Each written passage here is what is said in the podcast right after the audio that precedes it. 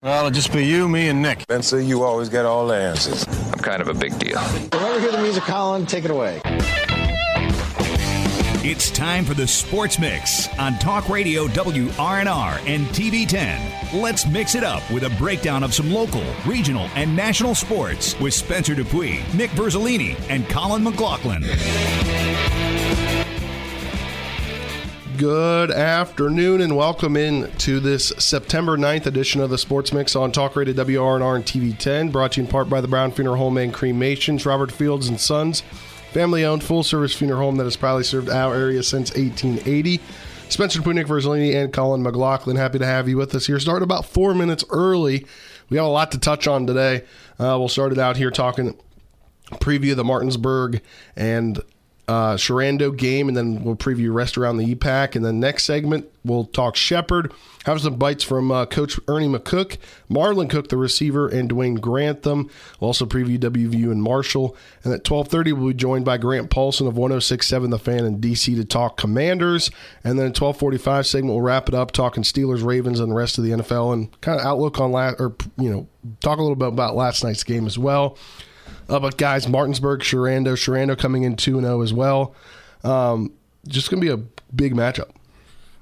Yeah, it is, and it's the first road test for Martinsburg. It's a shorter drive than what they had to do last year, so it should be fine. I think this team is geared up and ready to go. Sherando, it seems like, is definitely improved after last year. Their defense has been pretty solid, and their offense has exploded in both of their matchups that they've played so far but I still think Martinsburg gets the job done tonight. And offensively, hopefully, along in the first half and second half, they explode.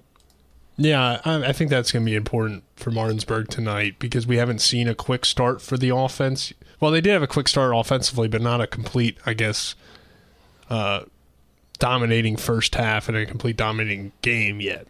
Uh, in game one, the defense came out really strong and put some stuff together in game two, the defense was still pretty good because one of those touchdowns that Musselman scored uh, was on the fumble recovery, but still, you know, they gave up 20 points in that first half. So I think it'll be interesting to see if Martinsburg can dominate for a full game tonight or if Sherando is going to be a team that really challenges Martinsburg for the full four quarters. So I think that's kind of the intrigue with tonight's matchup.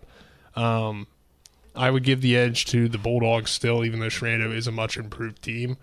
Uh, I just don't think that they'll improve enough to really keep this one too close tonight. But I, I, I, think it's an intriguing matchup, especially early in the season, to see kind of where both these teams are at this point in the year. Yeah, and uh, here's Coach Sherman talking about Sherando yesterday when we caught up with him. Well, Sherando is a great program. They were a little bit down last year, but they're one of those teams that, you know, I respect a lot because they continue to play us and keep us on schedule. Um, unlike some of the other schools in the in the area, that from Winchester and like Hagerstown area and things like that. Um, but they've been good. I mean, they're not far removed from being uh, 4A runners up themselves. And, and uh, Coach Smith has taken over for Coach Hall, and believe me, I understand how that is as far as taking over and stuff like that. So he's doing a great job, and um, you know he's got to he's got to move in the right direction. They're two and zero oh to beat a really good Jefferson team last week. So you know we've got to really really get down there and be able to you know play a great game and, and not make mistakes and and make sure that uh, we do the things that we need to do to win. And I think not making mistakes is going to be key. They did that the last couple weeks in the first half, although able to recover in the second half, like we know Martinsburg can do. Uh, but I think you got to kind of show that you can't be what you did the last couple weeks and that you're going to take control of the game early because we know Martinsburg will take control of the game at some point, but you obviously want to see that early. Well, they had it early last week against Musselman. It was a two score game. They just kind of let it slip and let Musselman back into the game. That's what I want to see tonight is making sure you get those two scores and the lead continues to e- increase and you don't let a team come back into the game, whether it's on an error, because that's how it was for uh, the one against Musselman. The first touchdown was the scoop and score, and then the next one was a kind of fluke play that, yeah, it should have been a false start, but at the same time, you got to play until the whistle blows. It, it's both sides there. You can't just stop and think, oh, there should be a flag here. You got to make sure that in instances like that, that the play stops. You got to make the stop, and they didn't. Well, I think it's important for them to recognize as a team, and I think for the most part they probably do recognize this. But you can't just turn it on and turn it off when you want to, uh, especially when you get into the playoffs and you start playing some really good teams. And you're playing good teams right now, obviously, but that's like win or go home situations, and you don't want to just kind of turn it off and turn it on. So I think it's it's going to be important for Martinsburg to play that complete game and not, uh, you know, struggle at points in the game. But we'll see. I mean, really, Sherando is a good program, so they could be, you know, really one of the tougher teams Martinsburg faces this year. For all we know, I mean, it's so early in the year; it's hard to get a good read on these teams. But they handled Jefferson pretty good last week, and uh, they are two and zero. So it sets up for I think a good opportunity for Martinsburg to continue to grow, continue to challenge themselves in the non-conference. And really, they scored 96 points and only given up 31. Yeah, and and this early part of the season for Martinsburg is where they're going to be playing, you know, some of the tougher teams not only around this area but in just in general. I mean, most of these non-conference games here are early in the season, so it'll be a good look, I think, for both teams. And uh, like I said, though, I think it's important that this team plays consistently because inconsistent things have happened in the game. Not necessarily that they have to be, you know, up like thirty nothing at halftime. I don't think that's necessarily what you want to see, but I think. I mean, it'd be nice. Yeah, but I don't think that necessarily means that they didn't play consistently. Yes. Is what I, am saying. I agree with that. Um, they just need to kind of you know execute for for four quarters, I think will be really what you want to see. Yeah, it definitely will be. And again, we'll have that for you tonight, 7 p.m. 6 p.m. pregame show, Talk Radio WRNR TV 10, WRNR TV on YouTube. Um, let's move over to the rest of the EPAC. Uh, big key matchup in uh, Shenandoah Junction as Jefferson host Musselman. Uh, that kind of is going to be a key game for who's 2 3 really, because you think right now the way it's shaping out, Hedgesville's number two, based upon the records right now. Hedgesville's number one. They're tied for number one. Yes, but if you put them at number two because points. If you do points scored. Yes. Okay. Yeah. If you want to make a tiebreaker there, but all right. But uh, Jefferson Musselman, this is kind of going to be who's going to be two or three, and then maybe who's going to fall down the pack this year. Yeah, I would tend to agree with that for the most part.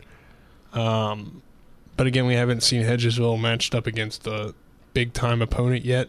I feel like so they could potentially be better than Musselman and Jefferson. We don't really know. We haven't seen them play the, each other, but it is a big game I think for playoffs, and it's a rivalry game. It's an EPAC game, and it, it will tell us a lot more. I think about both of these teams. I'm leaning toward Musselman tonight. I think they get the win based on how Jefferson played last week and kind of the week before.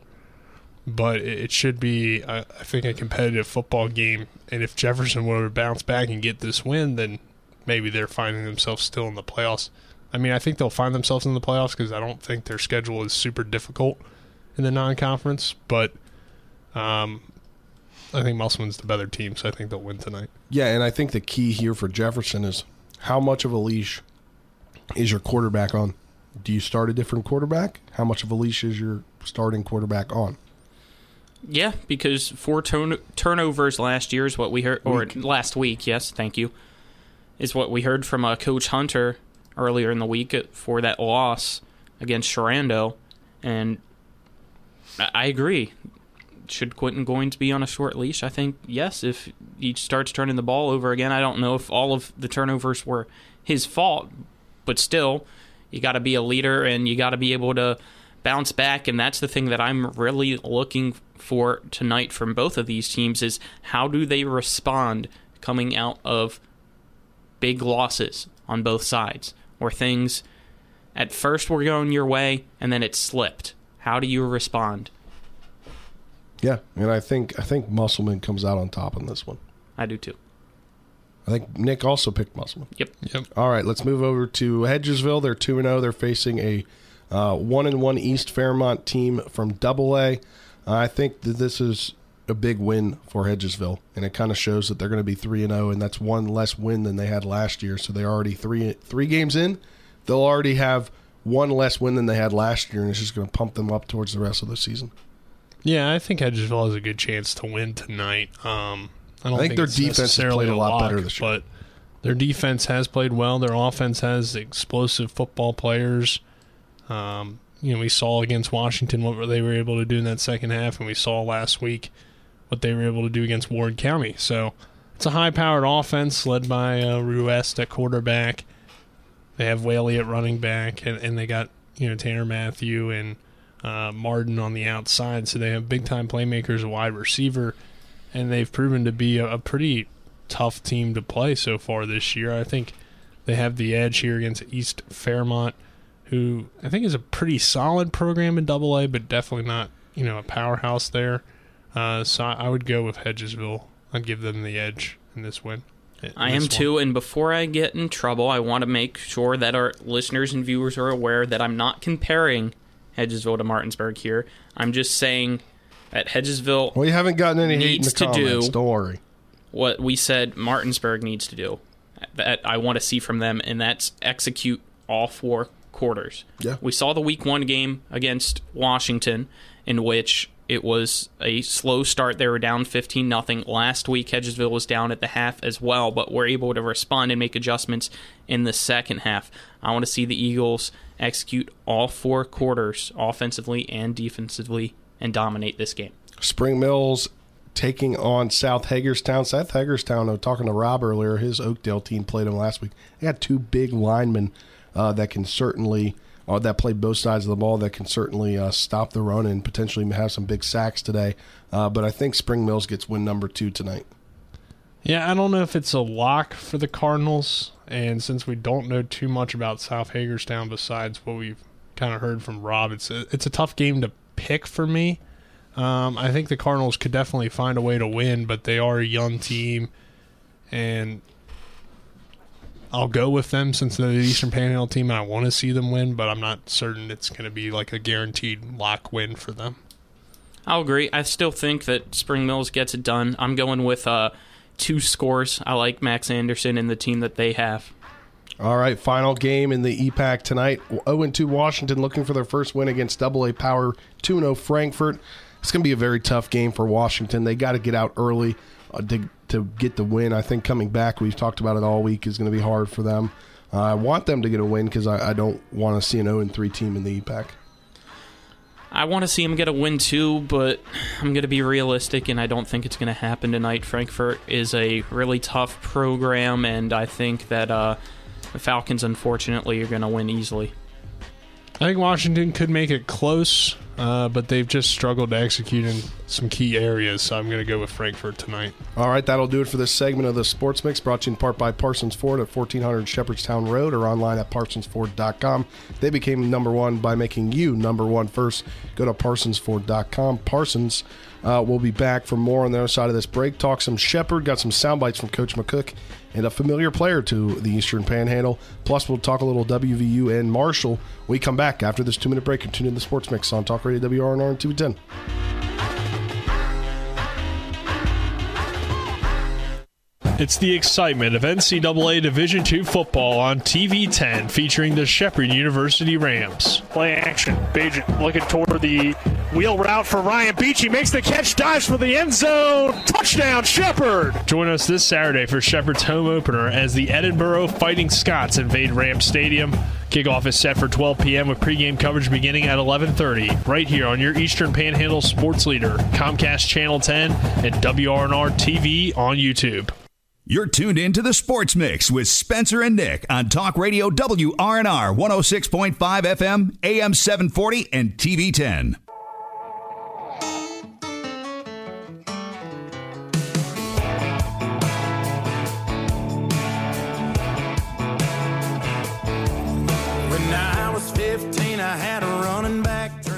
Welcome back into this edition of the Sports Mix on Talk Radio WRNR and TV10. Spencer, Nick, and Colin hanging out with you today as uh, we got Shepherd football home opener tomorrow down at Ram Stadium in Shepherdstown. We'll have all the action for you on TV10 WRNR TV on YouTube. Uh, 12 p.m. kickoff, 11:30 pregame. Nick, you want to play this soundbite as you caught up with head coach Ernie McCook prior to uh, to tomorrow's contest? Edinboro's on a five-game winning streak. Uh, they're playing with a lot of confidence. They play well in all three phases. They play great team football, where the offense complements the defense, the defense complements special teams, special teams complements the offense. Uh, they're going to be very good in the kicking game. We're going to be ready for anything that might be unexpected in the kicking game. Their head coach has got a significant special teams background. Uh, offensively, you know, they're going to try and run the football and be very balanced, distribute the football, and play field position. Uh, defensively, they're attacking. They want to harass you. They want to create turnovers and put put a lot of stress on you that way. So we've got to execute at a high level. Hopefully, we'll get better from week one to week two and and, and eliminate some of the mistakes we made from week one. All right, that was head coach Ernie McCook. You can catch the full interview tomorrow during the W. Harley Miller Systems pregame show starting at 11:30. Nick, we talked about it yesterday, the kicking game, and uh, their kicking game very dynamic. Their punter very dynamic. Uh, he also plays on the defense. Yeah, uh, Reed Martin able to play both uh, offense and defense, or special teams and defense. Don't know why I was thinking offense, but he did make the game-winning field goal. He recorded five tackles. He had two pass breakups, uh, and he's their punter and their kicker. Four punts inside the twenty. So special teams could play a big factor. And in the past, we know Shepherd has struggled on special teams. So I think that's another reason why Coach McCook highlighted it because we saw Southern Connecticut State uh, have some big kickoff returns, even though they didn't do much with them. Um, you know the Rams are going to have to execute on special teams, and it's kind of a two-year thing where early in the season they just had issues on special teams, and it cost them a game against Kutztown, and it just made games closer at times due to some kickoff returns and stuff like that. So I think that's why he highlighted it for a big reason. Um, more so, I think it's more about what special teams, and especially against a team that uh, pr- takes pride in it and uh, has a coach that has that background. And we mentioned a little bit about defense. Uh, one key contributor last week was uh, the transfer uh, from Lackawanna Community College, but also a Martinsburg native in Dwayne Grantham. You caught up with him this week. Very humble about being able to come back to the Panhandle and play his first game in the Panhandle since playing for Martinsburg. It's very special, you know, um, just reuniting with Bagent and all the other Martinsburg natives and alums around here. Uh, it's kind of like it's, it's it's family. It's a bond, you know. Uh, the Rams, they brought me in. They showed me a lot of love, you know, uh, treat me like family, just like at Martinsburg. You know, these guys brought me in from here and uh, just allow me to be be something special, a part of their program. You know, something special they got going on, and it's just nice showing uh, all the all the local support, all the home support from the fans and uh, community around here. It's just it's, it's just been a pleasure. And Dwayne had a stellar, you know, debut for the Rams, but uh, I think he could have an even better game this week in bunch in front of the home crowd and and some of the people special to him. Yeah, for sure. I mean, eight t- solo tackles, two interceptions. It's going to be hard to hard to beat that, but you can get close that, to it.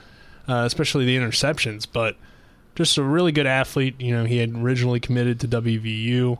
Unfortunately, things didn't get work out there, so he ends up at Lackawanna uh, and works his way back into college football here, the Division two level at Shepherd. So um, going from JUCO to Shepherd, and there's some Lackawanna guys on the team that he helped recruit. So uh, overall, I think Dwayne Grantham's going to have an excellent season for the Rams. Really excited to see what he does.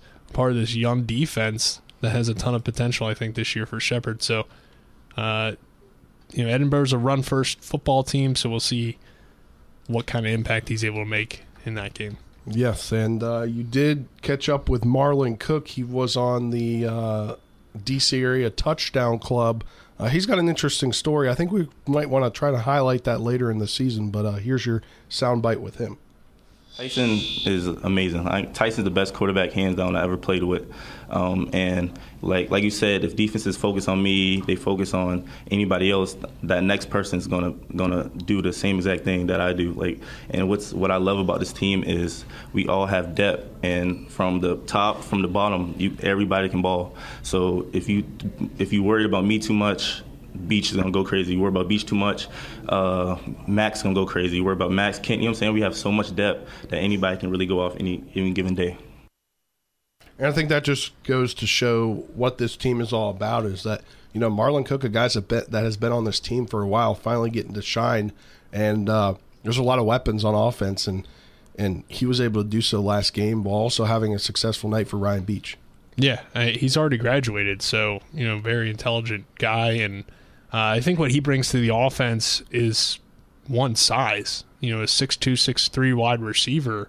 Shepherd really didn't have that. I mean, they had Josh Gontarek last year who stood about six one, uh, but Cook's a big guy to go up and, and make some plays uh, in the red zone. So eight catches, 154 yards, two touchdowns, and really your first opportunity uh, playing for this team. So big impact wide receiver.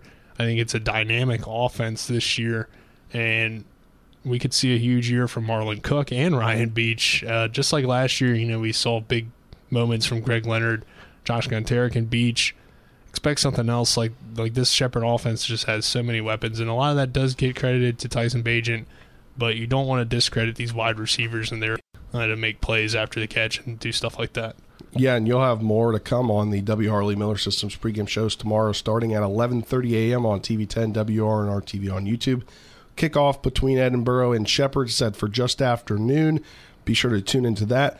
Other game you can hear on the airwaves of Talk Radio WRNR tomorrow is WVU. They're playing Kansas 6 p.m., 3 p.m. Uh, pregame coverage from the Mountaineer Sports Network. And Colin, uh, you said yesterday if WVU doesn't win tomorrow, it's really bad. Basically, is what you said without maybe saying those exact words. Uh, they are favored I'll, by. I'll gladly say those. They are favored If by you- 13 and a half. If you somehow lose to Kansas, being favored by change 13 the and a locks on Neal Brown and get him out of there. I'm serious. Like th- this is the first night game in four years in Morgantown. so It's not really even a night game though, because it's a 6 p.m. game. It's evening game, first evening game. Then. They're making it to be a night game, but it's not really a night game. I mean, the lights will be on. Yes, but it's not like a 8 p.m. game. Okay, thanks. I guess. Uh, where was I going now before this? Your thoughts on the matchup, Colin? Yeah, quickly. Donaldson needs to have a big game. Feed the young guy. I liked him against Pitt. Should have been fed more. Do so this week. All right. And the Mountaineers better sing for the moment tomorrow. Sing country roads after the moment. All right, there you go. That'll do it for this segment of the Sports Mix. We come back. We'll be joined by uh, show host on 1067 The Fan DC, Grant Paulsen. He'll break down the Commanders as they start the season this Sunday against the Jags. Segment sponsored in part by Orsini's Home Store, not just an appliance store. Any longer cabinets than designer bedding, outdoor living. It is family owned and operated right here in Martinsburg. Go to Orsinis.com for more. They're located at 360 Hack Wilson Way. We'll be back in about two minutes. Stay tuned. Nine, eight, seven, six.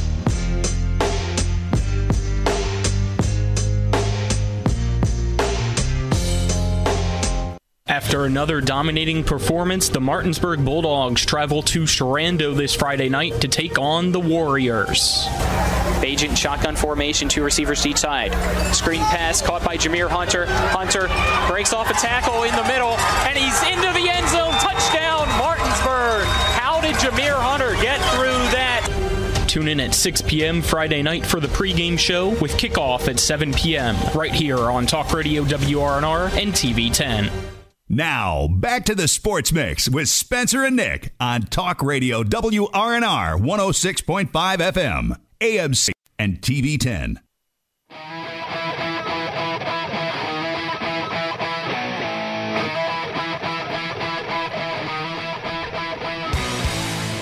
Welcome back to this edition of the Sports Mix on Talk Radio WRNR and TV 10. Spencer, Nick, and Colin hanging out with you today. Colin, hopefully the Commanders aren't their own worst enemy on Sunday. I'm glad you practiced that to make sure you got it correctly before we came. Yeah, I did not by the way. practice that. I was just like, oh, let's play the song.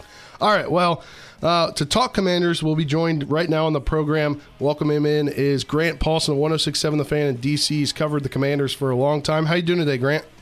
I'm doing well. How are you guys? We're doing great, ready for some Commanders football. You can hear the Commanders all season long on Talk Radio WRNR, uh, but uh, they have an interesting home opener this weekend. Going to be without Chase Young, could be without Kam Curl. Uh, that defense is going to be. It's really to make or break year for this defense. Yeah, it certainly is. And as you said, they'll be a little bit undermanned, at least without Young for a month, and, and we'll see what happens with Kam Curl, even if he plays, which at this point I would say would, would be surprising to me. I can't imagine he'll be at 100% here in week one, uh, having just had surgery. But I think it's important for Jack Del Rio's group to get off to a fast start. He's got Jacksonville with a young quarterback in year two, and Trevor Lawrence, and then a Detroit team with decent weapons, but you know, middle of the pack quarterback in the National Football League. And Jared Goff, with the Rams, moved on from a couple years ago to upgrade to try to go win their Super Bowl. Uh, so when you have kind of a soft landing spot from the QB position, you're not dealing with an elite guy or an upper, you know, an upper echelon passer in these first couple of weeks. I think you got to do everything you can to, to just get off the field on third down. If you can stop the run, obviously, you set yourself up ahead of the sticks defensively. Uh, they were one of the worst teams in each of the last couple of years at, at third down defense. I think that's an area to monitor. And I'm really curious about this pass rush sans Chase Young. And Montez Sweat had a great camp and a strong preseason. Opposite him, they're going to have James Smith Williams lead a, a cavalry of some former seventh round picks and some waiver wire type guys that they've claimed. One free agent addition this offseason and Efe Obada. So I'm I'm interested to see if they can get to the quarterback and get home and force the ball out. But uh, they've got to be better defensively. They were 26 last year out of 32 teams in DVOA, which just isn't going to cut it. And you talk about that defense, you can't not talk about the linebacker position. Didn't seem like they went up, they went out and upgraded it, uh, but they're going to play an interesting defense with like I believe only one to maybe two linebackers on the field at a time. What's this linebacker room look like? Jamin Davis needs to take a big jump this year, doesn't he? Yeah, they, he certainly does. I mean, they drafted him in the top 20, and you just can't miss on those picks. He had a really disappointing rookie year, and and frankly, just didn't deserve to be on the field for much of last season. So he was supplanted at times by a guy who's primarily a special teamer in David Mayo. Uh, having said that, they aren't going to use a whole lot of traditional inside linebacker types, right? In this defense, they're going to have two linebacker looks, as you mentioned uh, running like a five two four and, and then a, even a five one five at times, from what I've been told, where maybe Cole Holcomb's the only linebacker on the field. Holcomb's pretty good. They're moving him inside to Mike, bigger role for him, something of a mission, so that they didn't have to spend some money this off season. It's odd because Rivera, as a former linebacker on the 85 Bears, and Del Rio, who was a good linebacker as a player in his own right there, DC, or played that position, but it's certainly not a priority. They feel like in today's NFL, that's a spot that gets exposed by the way offenses operate and the amount of receivers being used now as it is. You guys just saw the Rams and the Bills last night who had three and four receivers on the field most of the night. You know, a lot of the league does that. So the linebacker position is kind of less important than it's ever been, and, and they're taking that to the extreme. But Cole Holcomb's got to be good, and Jamin Davis just has to be a lot better. I mean, he, he didn't look like he belonged for much of last season, and uh, they can't afford that. You know, especially because they don't have a lot of proven depth behind him. There, there are very few guys with much experience at all, and other than Jon Bostic, who they just re-signed, who was available for a reason and, and coming off of an injury last year. All right, my question to you, Grant, is how are you feeling about this game? Because the vibe I'm getting is too similar for my liking to last year's season opener at home, in which Washington's coming out having a brand new quarterback with the team organization wise that is an old veteran who we hope does well but won't be sure about going up against a team that is young and upcoming led by another second year quarterback who is supposed to eventually become an elite quarterback in the league. Should Washington be worried about this matchup and not underestimate Jacksonville, which almost seemed like they were underestimating the Chargers last year. Yeah, so it's a compelling comp. I hadn't really thought of it, but there are certainly some fair comparisons. Uh, the, the one big difference being obviously Herbert was coming off of the greatest rookie season that any quarterback had ever had and had already kind of established himself as a viable franchise QB. And Trevor Lawrence had a terrible rookie year, frankly. And it was disappointing because I really thought highly of him as a prospect, and I still do. I think he'll be really good. But I mean, the, the juxtaposition between Herbert and Lawrence as rookies is about as stark as as you're going to find. The Chargers just a more talented team coming to FedEx Field a year ago than the Jaguars, who spent big this offseason, are. But they're much improved. They're really, really fast and young in their linebacking corps. I think their defense could be frisky. Uh, you're going to make a lot of mistakes because they are very youthful. There's some exuberance there, but they're also unbelievably athletic, including Travon Walker on the edge, who they just drafted number one overall out of Georgia, who's got one of the more athletic profiles you'll ever see coming off the edge. Uh, went number one despite you know, not having as much college production as like Aidan Hutchinson for a reason. I mean, you just don't find that speed and that athleticism and that ability to move at his size very often. Uh, so I'm interested in watching that defense which we didn't really see unleashed. They weren't doing a whole lot when they were on the field this preseason. But the story for them is their offense. They hired Doug Pederson to fix Trevor Lawrence to help him make strides. They get Travis Etienne back, who was lost for the year before his rookie season got started last year. I think he'll be a fixture out of the backfield in their passing game. Uh, they spent money on Christian Kirk at wide receiver. So they've now got some weapons. They've surrounded Trevor Lawrence with some help. You know, they brought in Brandon Scherff, the longtime Redskin Washington football team offensive guard, who's their only player, who's been a first team All Pro here in DC since 1996, believe it or not. Uh, so he's coming back to FedEx Field. So I think it's a, a, a team that's much improved, but that could mean six, seven wins, right? I mean, they picked first in the draft. So if you are going to be an above 500 playoff caliber wild card type club like Washington thinks that it will be, this is a game at home that you have to win, and especially week one of a season for a sophomore quarterback in a new offense, right? I mean, you, you've got to you're catching them at a better time than say if you were playing Jacksonville in December. And I've always been a proponent of uh, an axiom that Mike Shanahan taught me when I was covering him years ago. He said to me once, "It's not who you play; it's when you play them." Jacksonville late in the year, when Lawrence has grasped this offense and they've kind of gelled and come together, you know, maybe they're a little bit more daunting a task, but in this first game under Peterson with all new schemes, I'd like to think Washington can get off to a fast start. Grant, what's your thoughts uh, on the running back situation? Obviously, Gibson uh, was kind of replaced by Brian Robinson, and then that situation happened, and uh, now Antonio Gibson's back as the lead back. Uh, how do you think that, I guess, will uh, perform on Sunday? I think Robinson's just a better running back as a ball carrier, and I don't think it's particularly close. So I guess my questions would be, A, when is he healthy and available? And then B, is he back to the guy we saw in the preseason who had overtaken Gibson in the matter of a couple games? If he is the same guy and he hasn't lost any explosiveness or burst or twitch coming back from the injury or the knee, you know, wasn't as, as devastating as a setback as we saw originally thought. I mean, getting shot in the knee just sounds awful uh, and so scary you know, if he's the same guy we last saw, then he's going to get more carries than Gibson from when he gets back to the end of the season. I don't have any um, thoughts other, other than that. I mean, he's just, I just think he's superior as a vision cutter, um, pressing the hole. He's just a natural rusher. Gibson, wide receiver, as you guys know, at Memphis, it just didn't come necessarily naturally. Now, as for Gibson, he was one of seven running backs who ran for a thousand yards last year, which I think had a lot more to do with quantity he was fourth in attempts. Then quality. Uh, the metrics would tell you he left more yards that were blocked for him on the field analytically than a lot of other running backs in the league did. Um, so I like Robinson. I think he's going to be a huge part of this offense and a big part of the running game. Uh, but in the meantime, if you're Antonio Gibson, you lost your job, and now you have a chance to prove that you are worthy of touches. This is a huge, huge month for him. And personally, right, he's got to internally be thinking, I can take this job back. You know, if he runs for 100 yards in three games and they win them, if he averages 4.8, 5.2 yards per carry or something like that, you're not taking him off the field. You're riding the hot hand at that position. So he's got a golden opportunity, unfortunately, with what happened to Brian Robinson, to try to steal some workload back. And you move from the running backs now to the tight end room. They kept four injury questions, kind of what it is going into week one with injuries to the top three guys.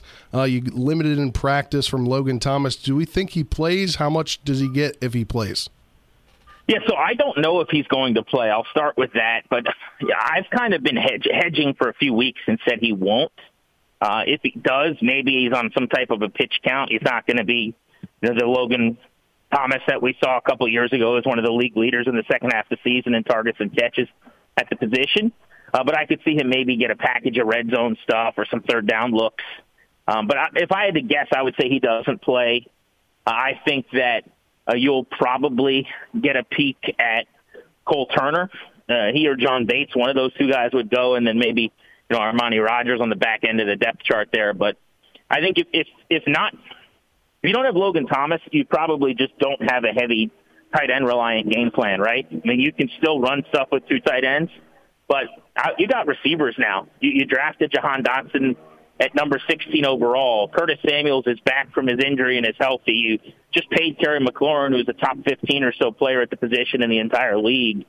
Uh, Cam Sims has been moved down the depth chart, who's been a guy that started for you off and on over the last couple of years they've got the ability, I think, to spread some teams out.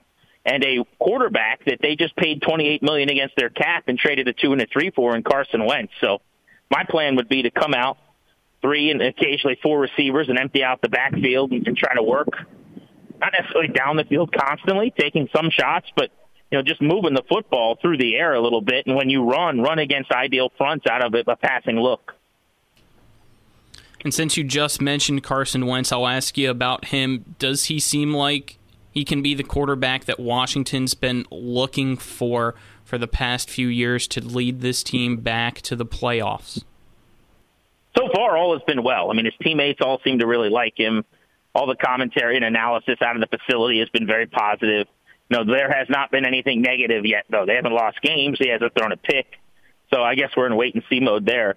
I'm skeptical about him being a championship level QB just because when two teams in two years move on from you at that position where everyone's going to kick the tires as many times as they can to make sure they're going to keep kind of emptying out that ketchup bottle to get that last drop, if you will, because it's just so hard to find a quarterback. You know, guys generally third team three years you know, don't go on to stay there for ten or twelve years as you know upper echelon type guys. So I'm skeptical just based on how we got here. But look, he, he's got a big arm. He's a statuesque in the pocket. He's got a a great big body. He can take some shots. He's athletic. I think he can move in the pocket a little bit. He showed that in the preseason. He's not going to turn the ball over a ton, in my opinion. He's just seen too much and been around the game too long. Threw seven picks all of last season as an example of that. Um, so I, I think those are all good things, and I do think he's an upgrade from last year's QB one Taylor Heinicke. He's got a chance to be the best quarterback they've had here since Cousins. So if he can give you that, it's worth upgrading at an important position. Grant, I have Jahan Dotson on my fantasy team. I'm wondering what your thoughts are for his production this year. Is he going to have a big year? I misheard the name. Was it Dotson? Yes, I have Jahan Dotson on my. Yeah, so I do think he's going to have a big rookie season. Uh, I, I think from a fantasy perspective, you want to slot him down your depth chart because I just don't know that the volume or the targets will be there. But I think that there's an upside for him of something like 60 catches, you know, for something like 750 yards or something like that. I, I think that that's possible. I think they'll get the ball in his hands. I think they'll screen the ball to him. I think they'll kind of sling it out to him in space. You saw that in the preseason a little bit. Uh, I, I also believe that teams are going to bracket and then really try to take Terry McLaurin away as best they can as kind of the weapon number one here that can burn you, and that should help Dotson a lot. I would also tell you that if Curtis Samuel's on the field a bunch, it'll help Jahan Dotson a ton. Yes, one extra mouth to feed, but Curtis Samuel makes it easier to move Dotson inside where I think he'll be most effective in the slot in addition to being outside. Samuel in the backfield might account for you know a different look from a defense where they've got to pay him extra attention as a guy who's multiple and versatile and does some of those Deebo Samuel things at a lot of positions. I think all that could help Jahan Dotson you know, find a little bit more real estate to operate with. So I loved his camp. I loved his preseason. I'm really, really high on the player. I think he's got great hands. I don't think he's going to drop the ball when it's thrown to him. He's going to make sure catches, and I think it was a good pick. You know, maybe a little bit higher than he was supposed to have gone, but they needed a weapon. They needed someone who can take some pressure off McLaurin in that receiving corps, and I think he's going to do that. It is a dynasty league, so I got him long term, but oh, then you're in good shape. Yeah, we'll see how it works out. All right, Grant, uh, one more for you. It's a two part question. How do you see this game playing out on Sunday, and how do you see the season playing out? I think they win a close game on Sunday. I'll be really disappointed if they don't. Not from like a fan perspective of being sad, but from a media standpoint of kind of big picture what they should be right now. It's their third year under Ron Rivera. He's got full control and autonomy of this operation. You know, he says, and Dan Snyder said that they've gone and gotten the quarterback that they believe can take them where they want to go. You're opening the season with the teams that picked first and second in the draft last year, and I understand they're both improved, but you know you're not playing Kansas City and, and the Chargers or uh, you know the the Packers and and the uh, Bills in the first two weeks. So you just got to take advantage of that, specifically in Week One at home. Uh, so I, I believe they win close. I, I think Jacksonville is better, and, and because of that, it's not going to be a blowout. Uh, but if they lose, they're in a little bit of trouble. I mean, it's early, and, and they could respond next week going into Detroit. But just on paper, I actually think that Detroit game could be more difficult on the road there. Run heavy team, physical and imposing up front. So I wouldn't want to be 0 1 going to Detroit to play the Lions, particularly if they're at risk of falling to 0 2. All right, Grant, thanks for the time and hope we can catch up again soon. My pleasure. Thank you, guys. Grant Paulsen, 1067 The Fan in D.C. You can catch him 2 to 630 uh, with Danny Rouhier as well. And Colin, we get some breaking news uh, you see just about a minute ago. Yeah, I wish uh, we could have had Grant on to talk about it a little bit longer, but Logan Thomas is questionable. Kam Curl is out, and I believe I saw that uh, Cole Holcomb also listed as questionable. Which is weird because he wasn't on the the list, the the injury report. The people on the injury report were Kam Curl, Cameron Cam Sims, Logan Thomas, Cole Turner, John Bates, Phidarian Mathis, and Trey Unless I read it wrong and it was Turner. Yeah, it's Cole Turner. Okay. So I just read it wrong at first. But uh, thanks, Grant, for the time as always. And uh, that'll do it for this segment of the Sports Mix, brought to you in part by Hagerstown Ford, revolutionizing the car buying experience. Buy your next vehicle online, they'll deliver to you. If you don't like it, they'll take it back. Go to HagerstownFord.com for more. On their side of this break, we'll break down the Steelers, the Ravens, and on the other part of the N- and more of the NFL, plus more when we wrap things up next on this edition of the of the Sports Mix on Talk Radio WRNR and TV 10.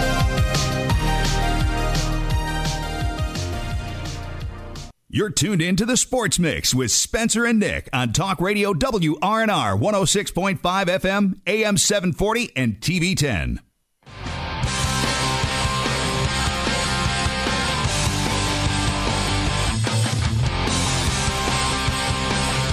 Welcome back to this final segment of the Sports Mix for September 9, 2022, brought to you in part by the Mary's Group and Ameriprise Financial Advisors, John Everson and Phil McCoy. You can call Ameriprise Financial Services at 304 263 4343 stop by their offices at 1270 Winchester Avenue. I was singing along because last night during the Thursday night game, this song came on as uh, one of the bumpers out bumpers to go to commercial. I did remember that. And the commercial it went to, coincidentally, was DraftKings and Kevin Hart. So I thought it was funny, all the small things, and then Kevin Hart comes on. That's actually TV. kind of funny. I don't So know. I wonder if they wasn't did sure that if NBC purpose. did that on purpose or not, but felt like I was like the only one to catch that. I, I guess so. I know that it played. I heard it playing, but I didn't uh, didn't put those two and two together. But you were singing it while I was doing the live read, so I had to turn you off because I know uh, John Everson and Phil I'm a bad McCoy. singer. Well, specifically Phil, I think he wouldn't be happy that you're speaking over his live read. That's true. Next time he sees you, if he's tuned in, he might give you some crap for it. On Tuesday. Yeah. Um, but uh, let's talk more about the NFL. The Steelers get going this weekend against the Bengals. Um, not too sure of the line, but I feel like the Bengals are probably favored in that game. Yeah, that'll be a tough one uh, for Pittsburgh to start the year with a division opponent, a division rival, um, and the defending AFC champions. So there are some questions, obviously, though, for the Bengals. Burrow's coming off of that surgery that he had in the offseason, so how healthy is he going to be? But based on what we know, I'll go with Cincinnati. I think the Steelers, though, will keep it close. Bengals are favored by six and a half. Over under forty four and a half. Yeah, they might cover that six and a half. I think it's uh, you know a pretty good Pittsburgh team, even though they lost Roethlisberger. I, think at this point Trubisky could honestly be somewhat of an upgrade for him if if he can play at a high level because Ben really wasn't Ben uh, the past couple of seasons. So uh, I think the Steelers will keep it close, but I'm going to go with the Bengals to win this one. Yeah, I think the Bengals as well. I'm going to get Phil McCoy mad at me again, too, because this morning when he talked to Rob, he said it was going to be 26 23 Pittsburgh getting the win. And I'm going to go with the uh, Bengals as well. And I think it's going to be by two scores. Hey, just saw this on Twitter. The uh, Steelers are going to honor their late quarterback, Dwayne Haskins, with a number three decal on the back of the helmets. What a great Nice touch, gesture! yep. It's a great gesture to uh, Dwayne Haskins. Uh, but uh, moving on, we'll move to the Ravens. Uh, Ravens and Lamar Jackson have not reached an agreement. Lamar has reached his time when he said he's not going to negotiate anymore, so he's going to play under his fifth year option in potentially his final season with the Ravens. Yeah, It's all part of- They can I said franchise. It's all potential. part You of have Nick's to say plan. that. It is true. It is part of my plan that they'll win the Super Bowl and then have to pay him. Uh, but and then be mediocre for another decade. Hey, if that happens though, You got a Super. Bowl. Yeah, Exactly. Exactly. So, um, what I was gonna say is it's not the end of the world that he didn't sign his contract. One, he's going to play under his current contract, and two, the Ravens can still franchise him at the end of the season. So he's got at least one more season in Baltimore uh, after this one. So I'm not too worried about it. And also, I'm kind of of the opinion that the Ravens probably wanted to see what he did this year because last year wasn't a good season for Lamar Jackson. Yeah, very true. And I think Now, that's fair. A lot of that had to do with the injuries around him uh, and not having the healthiest team, but it still was a pretty bad year. And I don't think that would be worth, you know, the Deshaun Watson type money that he probably is asking for. Is Deshaun Watson even worth that money? Probably not. We haven't seen quarterbacks get that kind of guaranteed contract. It was kind of a, a weird situation. But if he goes on to have a great season and the Ravens, you know, either win the Super Bowl or make it very far in the playoffs this year, then he'll probably get that contract here at the end of the season. So I think it's nothing to be too concerned about. Ravens got the Jets on Sunday in New York. So it's going to be an emotional game. 9 11, obviously, anniversary, and in New York. Uh, and Joe Flacco playing against his former team. So there's a lot of hype surrounding that game. Um, but I do think the Ravens take care of business. And they kind of have to for my sake because they're my survivor pick this week. They're my survivor pick as well. I picked the Commanders as my survivor pick. We'll have Might to see regret how those that. go. I I, mean, did you can that. still change it. Yeah. No. Oh, can you? All right. Yeah. All right. Uh, we got a few minutes left He's going to here. change it now. He's like Trevor Lawrence, year two. They do have an Christian app, so that's nice. there. That is I nice. told you, man. Hey, uh, Saints Falcons. Saints favored by five and a coincidences. half. What were you saying? Saints, Falcons. Saints favored by five and a half. Saints. Obviously, the Saints are Saints. to win 49ers, Bears, 49ers by seven. I got the 49ers. Yeah, I got the 49ers as well. Eagles, Lions, Philly by four and a half. I think the Lions with a sellout crowd win. Upset. Go Eagles with by the- a field goal. Who with the Eagles? Could be somewhat close though. Patriots, Dolphins, Miami by three and a half. That's an interesting one. Patriots. I don't know. Bill Belichick, is he calling the plays now? Is that what was decided? I'm going with it. I'll take the Dolphins. I'll take the Dolphins as well. Uh, Ravens, Jets, since we didn't really get into that. We talked about Lamar. Uh, isn't it uh, Joe Flacco's revenge game? Yeah, we just said that. Yeah, I said all this. You didn't listen to me. I was looking up other stuff. Found some interesting news we'll get to at the very end of the show. Uh, uh, but the Baltimore is favored by six and a half. Browns, Panthers, the line is even. Um, Baker Mayfield revenge game. Exactly. You got to Stamp go it. Uh, Colts, Texans, Texans by, or excuse me, Colts by seven. Yep. Giants, Titans, Titans by five and a half. Uh, yeah, the Titans. Yeah. Uh, Packers, Vikings, Green Bay is favored by only one and a half. Where's that? Green Bay. It is in Minneapolis. Give me the Vikings. I picked them to win the division. All right, Give me the Chiefs. Packers. There you go. I got the Packers as well. Chiefs, Cardinals, Chiefs by six. Give me the Chiefs. Give me the Chiefs. All right, Raiders, Chargers, Chargers by three and a half. I've got the Chargers. I've also got the Chiefs. Got the Chargers. All right, I'm going Sunday with the Chargers, but I think it's close. Sunday night game. Dak expected to play even though he's got ankle soreness. The Buccaneers, Cowboys, Bucks favored by two and a half. Will Tom Brady be distracted by everything going on in his personal life? I hope not. He's on my fantasy team. He's on my fantasy team in another league as well. I, I think they get the win. He hasn't lost to Dallas his entire career. Yeah, I'll go with the Bucks as well. But you know, talking about my fantasy team, Cam Akers got zero points last night. Three carries for zero yards. It's okay. I got Knox. He only got one catch for five yards, and he just signed an extension. I Uh, speaking Gabe of last Davis on night's my game, bench. And Bills then Allen Rams. Robinson got one catch for twelve yards. Yeah, Bills Rams. We were all. I picked the uh, Bill, or I picked the Rams. Who else picked the Rams? Because Jim Klein I got picked on the me. Bills. I I picked was the the only Rams. one that picked the Bills.